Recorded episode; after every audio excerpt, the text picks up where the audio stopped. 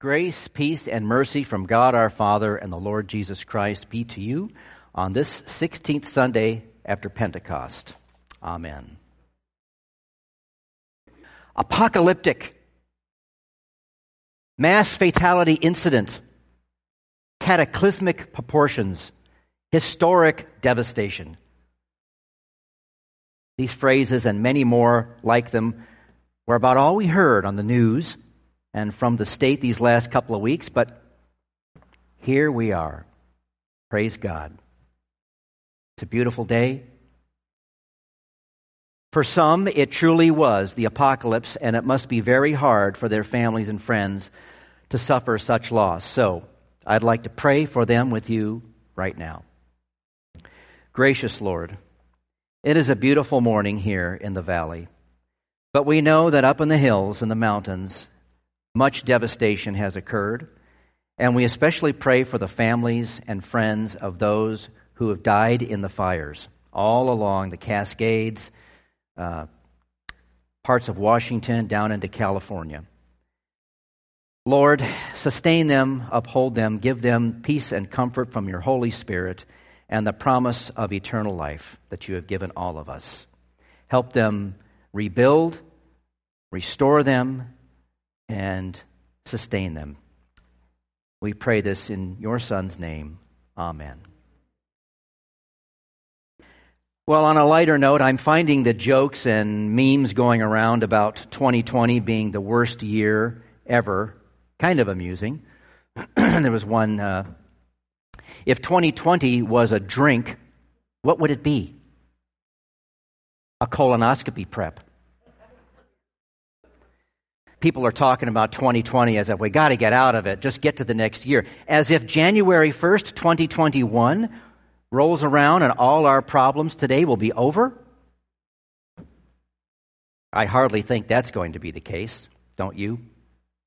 Yeah, I mean, most of our problems and sufferings aren't sandwiched between the years. You know, they stretch over those dividing lines. No doubt 2020 will be remembered for many things, but it ain't over yet.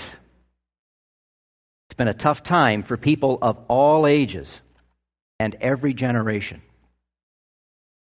Tyler Brandt says that it's a particular tough time for people of Generation Z, which are our kids and friends around 23 years old. Now, Tyler is 23 himself, and he's an associate editor and writer at one of our nation's think tanks. But how do you get to be in a, in a think tank? Well, you know, I'd, I'd like that job. Wouldn't just sit around all day and think. Anyways, he believes that being immersed in paranoid concerns undermines one's ability to function and thrive. Well, I guess I would have to agree, wouldn't you? Now, he wanted to better his own mental health and set out, he set out to research why on earth are things so bad right now? In his research, he came across some great untruths. Now, in the, in the space of time, I'll just share two of them with you. One, always trust your feelings. And two, life is a battle between good people and evil people. Remember, these are untruths, they're lies. Now, for something to be a great untruth, it has to meet some criteria. A thing is untrue if it contradicts ancient wisdom found in the literature of the many cultures of the world. Hey, that includes the Bible. That's good. That's got a lot of wisdom in it.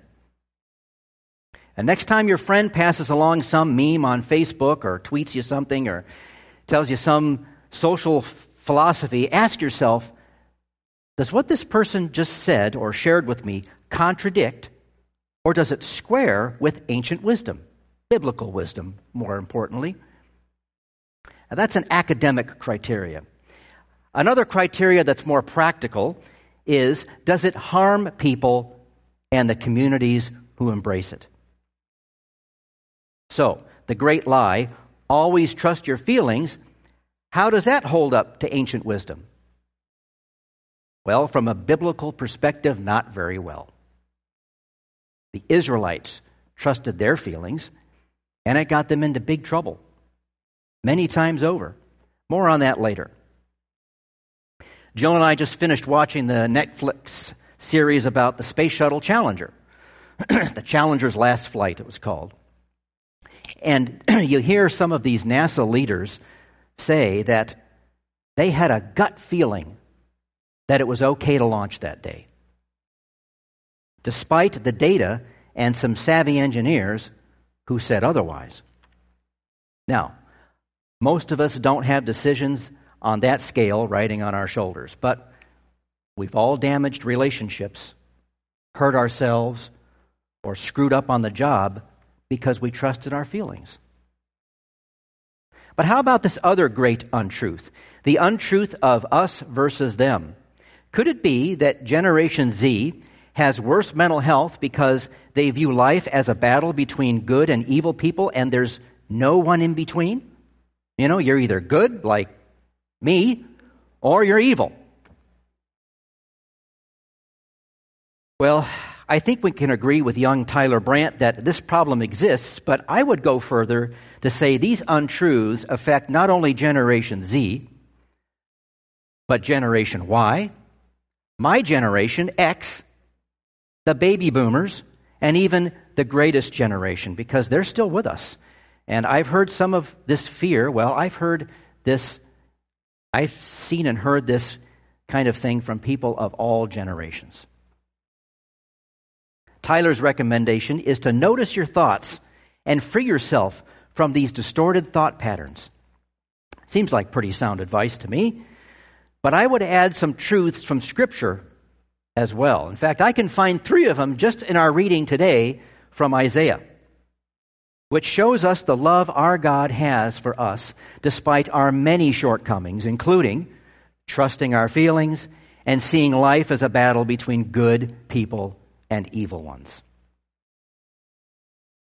Now, I said earlier, the wisdom literature of the ancient world is, the, is one criteria for examining untruths. It was also the case in the ancient world, Israel and that was no exception, that a woman who was unable to bear children was a great shame. She was considered abandoned. To lose, you know, for a woman to lose her children was a great grief. To lose her husband was even worse. That was a great fear because there was no one to take care of her or her children. Isaiah compares the people Israel to a barren woman. That's what he does in chapter 54. Abandoned by God.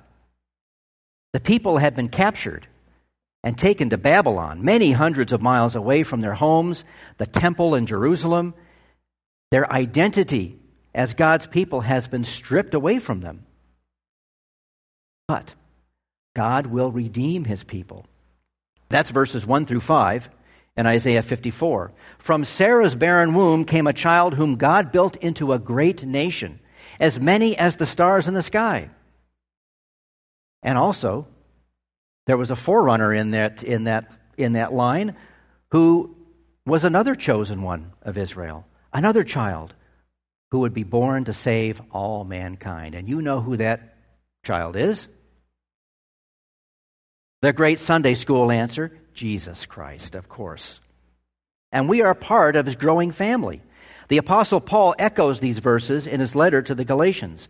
Now, you brothers, like Isaac, are children of promise. That's good news. Then in verses 6 through 10, Isaiah uses the picture of the abandoned woman again to show Israel her unfaithfulness to God. She's infertile, desolate, and abandoned. She's full of shame, humiliation, and disgrace. But coming to heal those hurts is God, her husband, maker, redeemer, the Holy One of Israel, the Lord of all the earth and creation. He's the one having mercy. He supplies all her needs then and supplies them now through his suffering servant, dead, buried, resurrected, and now living for you and me. And lastly, verses 11 through 17. I wish I had more time to go through all this imagery here. I mean, there's just so much. It'd be better to do this in a Bible study, perhaps when we can get back together again we'll look through Isaiah. Yeah? It'll take us years. but God rebuilds his city.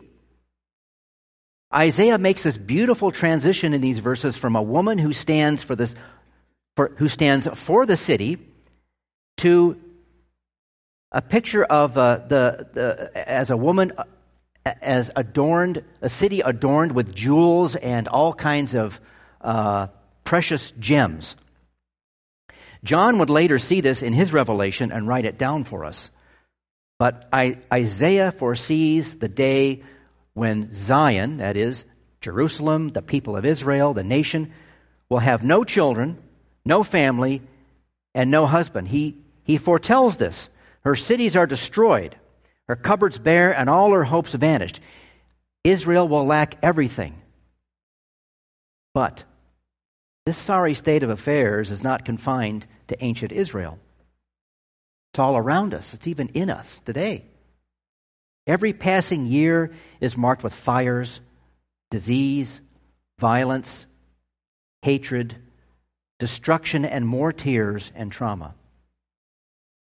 But enter the suffering servant, Jesus Christ, the husband of the church, his people, you and I, and all who put their belief and trust in him. King of kings, he becomes nothing that others might be raised up to glory. The Creator hangs on a cross to be spit on and mocked by, by, his own creatures. The source of truth declared guilty on the basis of untruths. The source of light for three hours, he hangs in darkness. The source of life, he is crucified, dies, and is buried. But because of the suffering servant's selfless sacrifice, Zion will have precious children and priceless city buildings. Her tents, once destroyed, are not only, restored, but also expanded. The refugees returning from Babylon have rebuilt a city decked in royal splendor. And this restoration spoken in Isaiah is but a glimpse of what is to come when God's greatest act of restoration comes in His Son, Jesus Christ. And because Jesus has been raised from the grave and lives, His Holy Spirit gives you and me in word and in this meal we're about to have together rich blessings of forgiveness of sin, total pardon and peace, along with restoration for the soul for generation Z, Y, X, boomers, greatest, and all generations to come. May our Heavenly Father always remind you and show you His steadfast love. May He make faith in you grow, especially when we face hard times such as in 2020. Amen. Now may the peace of God, which surpasses all human understanding, keep your hearts and minds in Christ Jesus.